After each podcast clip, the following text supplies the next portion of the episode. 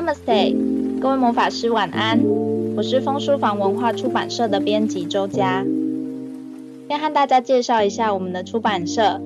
我们旗下一共分为枫书房、枫叶社与枫树林三家出版社。我们出版的书籍类别非常多元，无论是食谱、绘画教学书、健身健康和身心灵的书籍，种类不拘。在本频道“恶之华书画 Podcast” 中，我将会为大家介绍敝社出版的书籍内容。那恶之华是我们其中一个书系，以介绍魔法还有暗黑的书籍为主。之后也会邀请我们的作家或是推荐人一起和我聊聊有关书的内容。如果大家在节目中听到有兴趣的书籍，欢迎到下方资讯栏得到更多书讯的连结哦。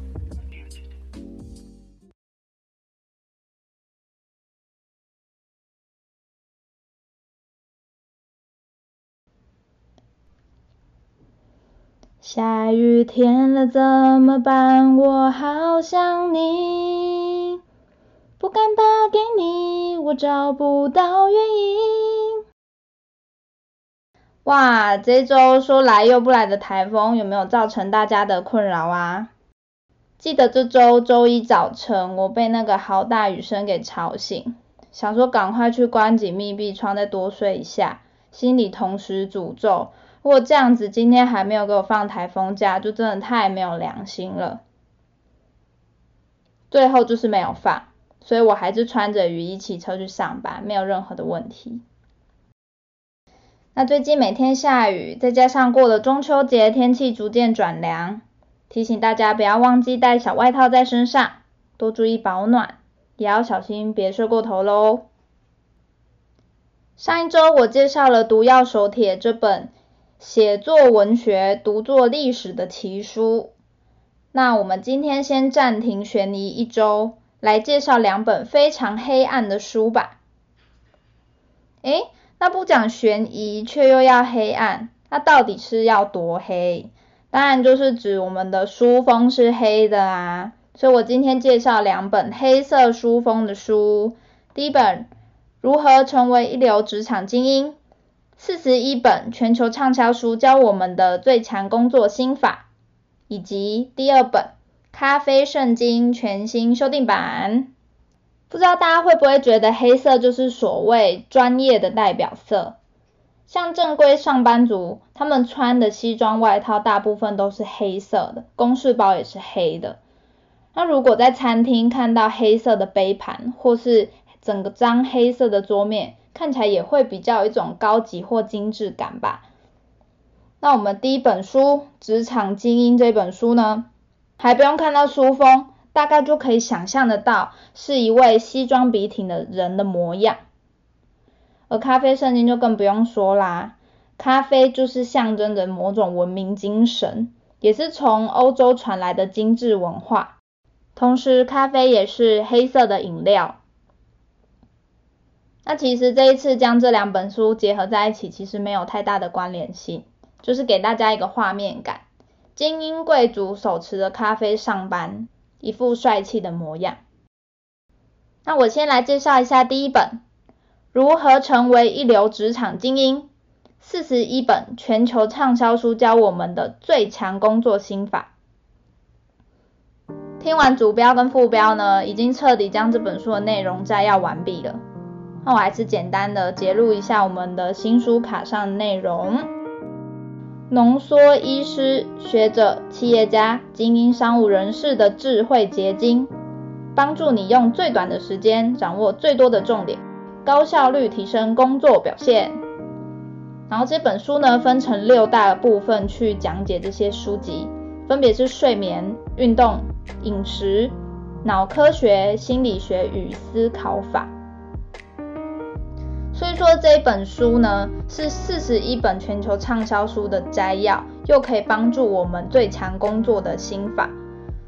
我先来介绍一下这本书的作者，他叫做 Sam，日文读作 Sam，他的 YouTube 频道是 Sam 的书籍解说频道。它是日本知名的说书频道，到今日呢，已经有多达四十八万人次追踪，总观看累积次数已经高达四千四百万了。那它只从二零一九年更新至今，就上传了近三百部的书籍介绍影片。而且呢，Sam 的自我介绍栏有一句非常强而有力的话，就是我一年看两百本书。哇，身为编辑的我，光是这句话我就直接追踪下去了，也未免太厉害了吧？我就想说，到底要怎么平均一天半可以看完一本书？而且他其实目前还只是在学中的大学生，看看自己大学四年都在做什么。那他一年就读了两百本书这个样子，所以我就用我非常残破的日文去看一下他的 YouTube 频道。那他介绍方式是这样的，他并没有露脸，是利用动画的方式去介绍书籍内容。那介绍的书籍种类呢，大多是心灵励志、商管、时间管理等等的生活类型工具书。比如说，他有介绍过一秒摆脱不安的书等等，这样适合大众阅读的书籍内容。那仔细看他的影片，我发现有一点非常特别，就是 Sam 在介绍书籍，在一开头呢，就会先将结论列出来，直接爆雷给大家看，那再去回推为什么作者会这样去撰写每一个段落。如此一来，读者读到一开始发现 Sam 提出的这些结论非常有趣的话，就一定会把整支影片给看完。那这样是不是表示像我们这样日文无能的人就无福消受他的说书频道，所以只好先看老高了？并不是这样的。毕社出版的这本《如何成为一流职场精英》就已经帮你。把 Sam 的频道中四十一本精华的书籍纲要列出来，甚至有几本书呢是还没有出中译版本的。Sam 已经帮你整理好内容要点，那风书房就已经先帮你翻译好了。先来看看其中一篇大家会蛮有共鸣的主题吧，也就是入秋最需要的拖延症。那在这个篇章中呢，它的主标题是。改善四项指标，解决爱拖延的毛病，是由作者 Pierre Steele 写的。书名是《The Procrastination Equation: How to Stop Putting Things Off and Start Getting Stuff Done》。那他在文章中揭露的关键呢，就是如果能得到好处的话，人就不会拖延。那这本书还写到，做事情喜欢拖延的话，会造成表现变差。心理学的角度则认为呢，有四项条件可以避免人做事拖延，分别是以下四点：第一个是期待，有高几率获得赞美奖励；第二点是价值，赞美奖励具有相当分量；第三点是时间。不用等很久就可以得到赞美奖励。第四点是冲动性，也就是当事人的冲动性低。那这四项呢，会导致拖延的原因分别是称作期待、价值、时间、冲动性，也可以用一种公式去做表现。拖延的难度会等于。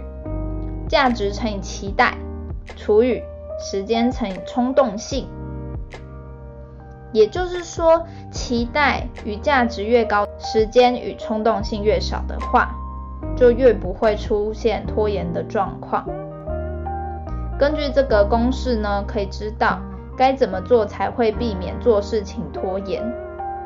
换句话说呢，如果想防止人拖拖拉拉的，应该要以两件事情为目标，第一个就是提升期待或是价值，第二点就是减少时间或是冲动性。所以接下来就会透过这个法则去防止拖延的方法。针对导致拖延的期待、价值、时间、冲动性这四个原因呢，有不同的解决方式。首先是如何提升期待值。期待就是指做了某件事情可以得到赞美或奖励的确定性。如果期待越高的话，就会越努力避免拖延。也就是说呢，具有自信的人就会伴随着更高的期待。这是因为有自信，所以能够完成，也代表着有自信能够完成事情后而得到赞美的奖励。所以说，要怎么让自己变成是有自信，而且可以提高期待值的呢？其中一个方式就是透过累积微小的成功经验，逐渐累积成功经验，能帮助自己建立自信心。你先把自己想要达成的目标切割成好几个小目标，如此一来呢，便能够定期得到成就感，并培养自己的自信。进而产生期待，让自己能够坚持到最后。第二点是提升价值的部分，价值就是指呢，赞美还有奖励的多寡，也就是你达成目标之后得到了多少好处。达成目标伴随而来的价值如果越大的话，人在做事情就不会一直拖延。那提升价值最重要的一个方法就是。正确理解达成目标后伴随而来的价值，像是说呢，达成某某目标就会加薪，或是说某某目标完成后同事会感到高兴，或是做了某某事情能让自己成长等等，必须明确的了解达成目标后所具有的价值是什么。同时呢，犒赏自己也是一个很有效的方法。比如说，哦，我今天完成这个工作，我就要去跟朋友喝酒喽；或是我今天做完这个，下一周我可以去一趟旅行。想好达成目标后要怎么犒赏自己，就能提升达成目标的价值。防止拖延的第三个方法就是减少获得赞美奖励所需的时间。如果说时间越短的话，做事就越不会拖延。那要怎么快速得到赞美或奖励呢？也就是切割细分目标。这样做的话，就能定期让人得到成就感。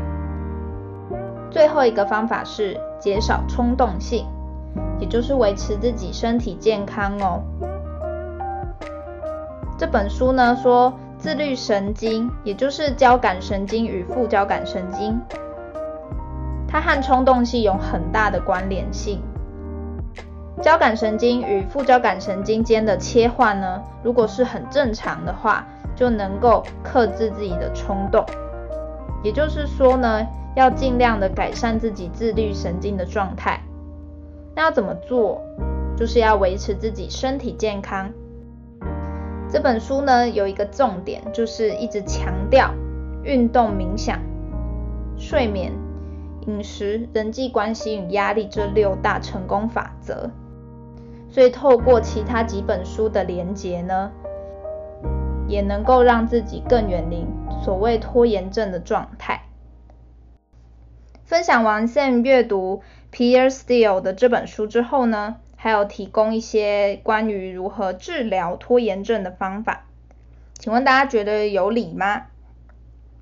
不管他有没有帮上你的忙，但我觉得这一本书《如何成为一流职场精英》的作者 Sam 真的很会简要的介绍一本书的精华要点。同为爱书人的我，难道我就这样子推荐一本古阿莫式的书评，要大家就看这一本书就好？不用去再看原著吗？并不是这样的。我觉得看别人的书评可以学习别人是怎么整理一本书的要点。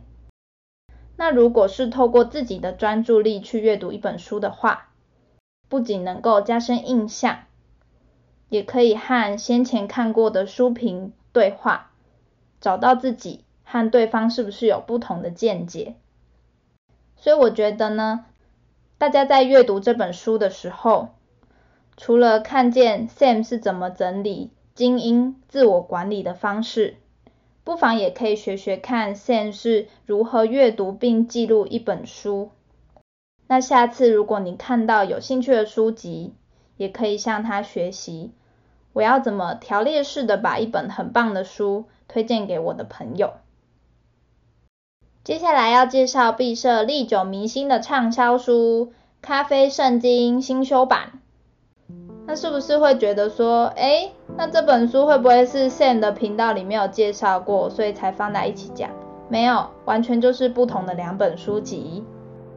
《咖啡圣经》呢，这本书是从二零一五年由枫书房出版第一个版本，那直到今年再版出版前夕，都还是有很多人购买。今年更是重新再版这一本，对咖啡迷来说像圣经一样的书籍。全面更新所有的咖啡全球排名、产量数据，同时也与时俱进的更修咖啡食谱与植物奶的介绍。那这本书到底有多厉害呢？为什么一直都有人要看？我个人是觉得，连不喝咖啡的人也会觉得这本书非常的有趣，因为我个人就是不喝咖啡的。可是在这本书呢，我可以看到非常多咖啡产地的知识，里面有包含一些豆种如何种植，一些地理条件，还有一些不同国家的种植、培育，还有充足的差异。那我想分享一下这本书在八月的时候，有和林东元老师一起举办了一个免费的杯测的线上课程。那很可惜，就是因为最近疫情的关系，所以其实没有办法很频繁的举办实体的课程和大家一起互动。可是说到底，咖啡这个东西，它就是色香味俱全的嘛。如果没办法实际的看到一个咖啡师去冲泡咖啡的话，那也就没有办法让读者闻到咖啡的香味，就有点减少了这个魅力。所以当初在和林东元老师讨论说要怎么举办线上课程的时候呢，我是想请老师是不是可以透过画面的方式来实际操作自己如何杯测的画面，让同学参考。那如果有志想要成为咖啡师的同学，也许自己在家里也可以先练习看看杯测的操作，因为其实杯测一次是需要冲泡好几杯。也需要一些空间，甚至是需要一些专业记录的。所以如果可以透过老师的实体互动，那大家也许就可以看一下专业的人是怎么操作的。那我也问老师说，那这样子没有办法实际跟同学互动，会不会对大家有点点失去魅力的那种感觉？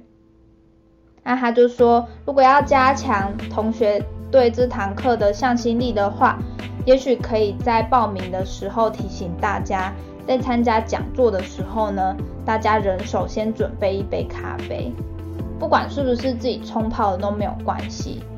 可是当老师在实际杯测错饮的时候呢，同学也可以拿着自己手上的那杯咖啡，就算是 seven 也没关系，就跟老师一起啜饮看看。那至少老师在操作的时候，你手还有你的嗅觉。触觉都可以感受到咖啡，那这样子也许精神上呢是连接在一起的。那我就觉得哇，这样子听起来就蛮吸引人的。而且其实林东元老师呢是台湾第一届咖啡冠军，就想说不管是线上还是实体，真的都很很难得有这样子的机会可以跟专业咖啡师合作。那假设有旧版的同学，为什么一定要花钱再买二零二二上市的全新修订版本呢？其实像作物这种东西呢，每年都会有很大的变化，再加上气候或是人或是战争等等的原因，导致呢国外的咖啡豆可能每一年的种植数量、产出数量会有点差异。那老实说，二零一五年距二零二二年就是超过七年了。如果能够有一本连同最新数据的数字一起，就可以更了解咖啡在现今的社会到底扮演着什么样的作用。那接下来我就分享一段林东元老师在讲座中的内容。那我们先来聊一下，就是呃，什么是感官？感官呢，其实我们就会知道说，一般我们会讲到的，当然就是五感嘛。对，所以会有你的视觉，会有你的听觉，会有你的嗅觉，还有你的味觉跟你的触觉。对，所以实际上对我们来讲，我们的感官就代表了你其实是每天都在运用这些感官，再去感受你每天去接收到的很多的所谓的生活周遭的不同的讯息。而这些讯息是不是就会到了你的脑海里？对，所以说实际上这些感官就代表了它其实是你的大脑建立起一种画面的工具，因为透过这些讯号，就像我们今天不管是看到任何东西，或是闻到，或是听到，或是接触到，或是吃到，或是喝到，其实这些都会转化成一些所谓的讯息跟讯号，然后到你的脑袋里。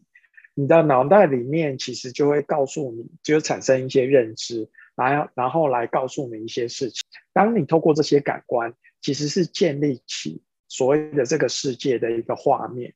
所以这些感官也代表了是一个工具，让你对于这个世界产生更深刻的认知。所以我们就必须要去认识一下自己的感官，在这些不同的感官，其实它代表了什么样的意义。首先的话就是听觉，其实听觉，大家其实在生活当中一定都会听到各式各样的声音。可是大家有没有去想象过说，其实比较高的音调跟比较低的音调，其实会改变你对于味道的感受。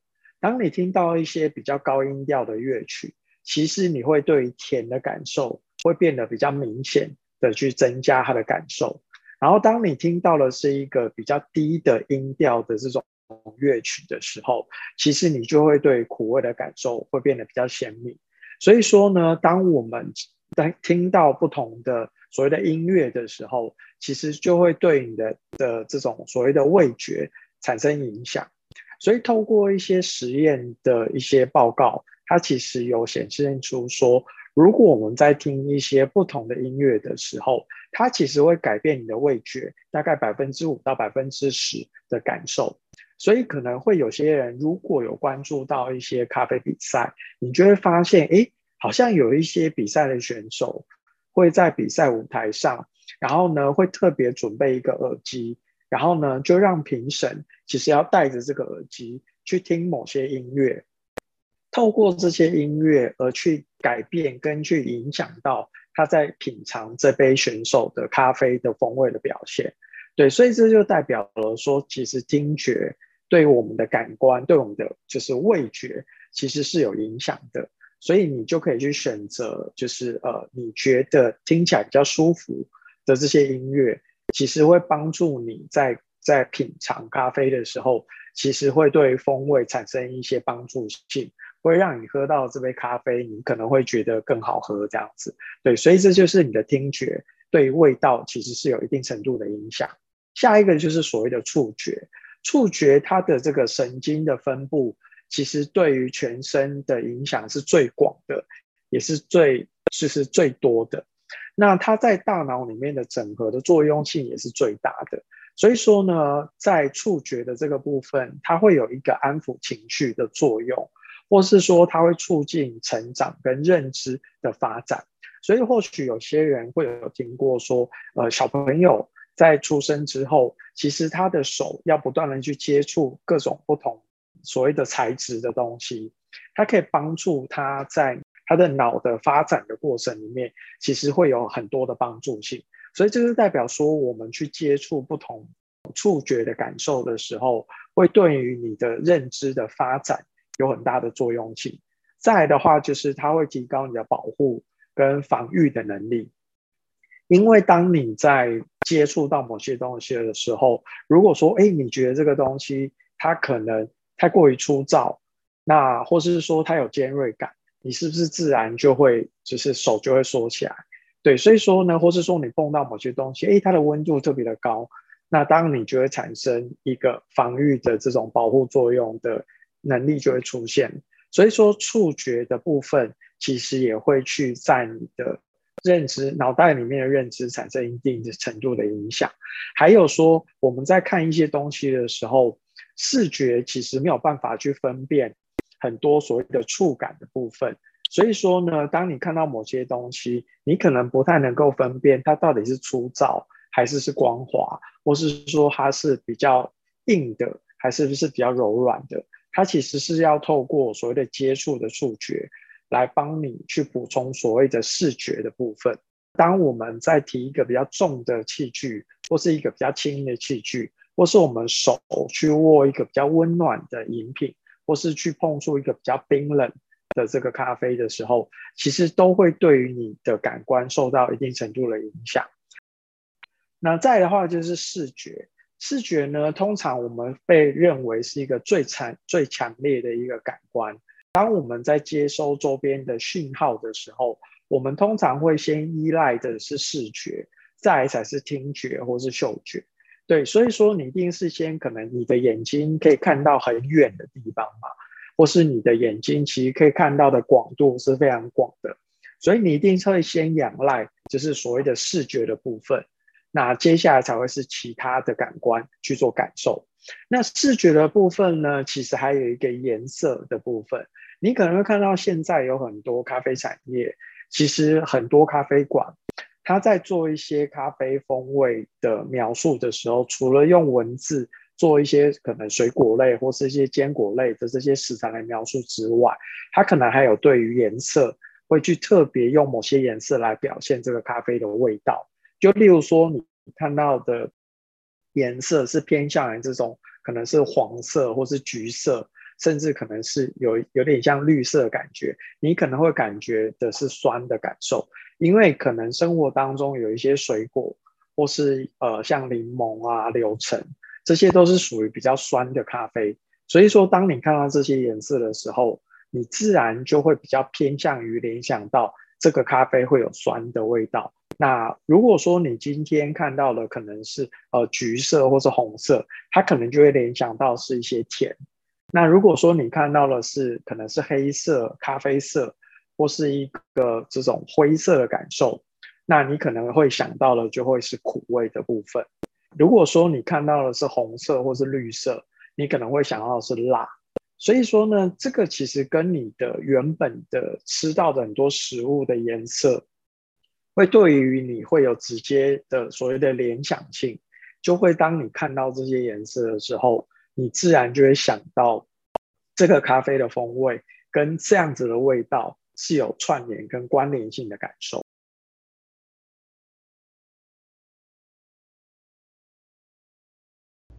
另外，也想跟大家分享一下风味品鉴这件事情。当我在制作这本书的时候，我就想说，啊，不行，我就只知道咖啡喝起来就是咖啡，完全不知道就是咖啡的差异性，或者喝不出来它的豆种，想说去恶补一下。然后刚好我去南投玩的时候呢，去到了一间很小的咖啡厅，但是它看起来是没有营业的，只看到老板在地上那边弄盆栽。所以就问了一下，他说：“哎，老板，你今天没有营业吗？”他就说：“哦，疫情之后几乎没有在内用嘞，一般我都只有在卖咖啡豆而已。那你们那么远特别跑过来，还是我方便请你们来我家坐坐，喝一杯咖啡？”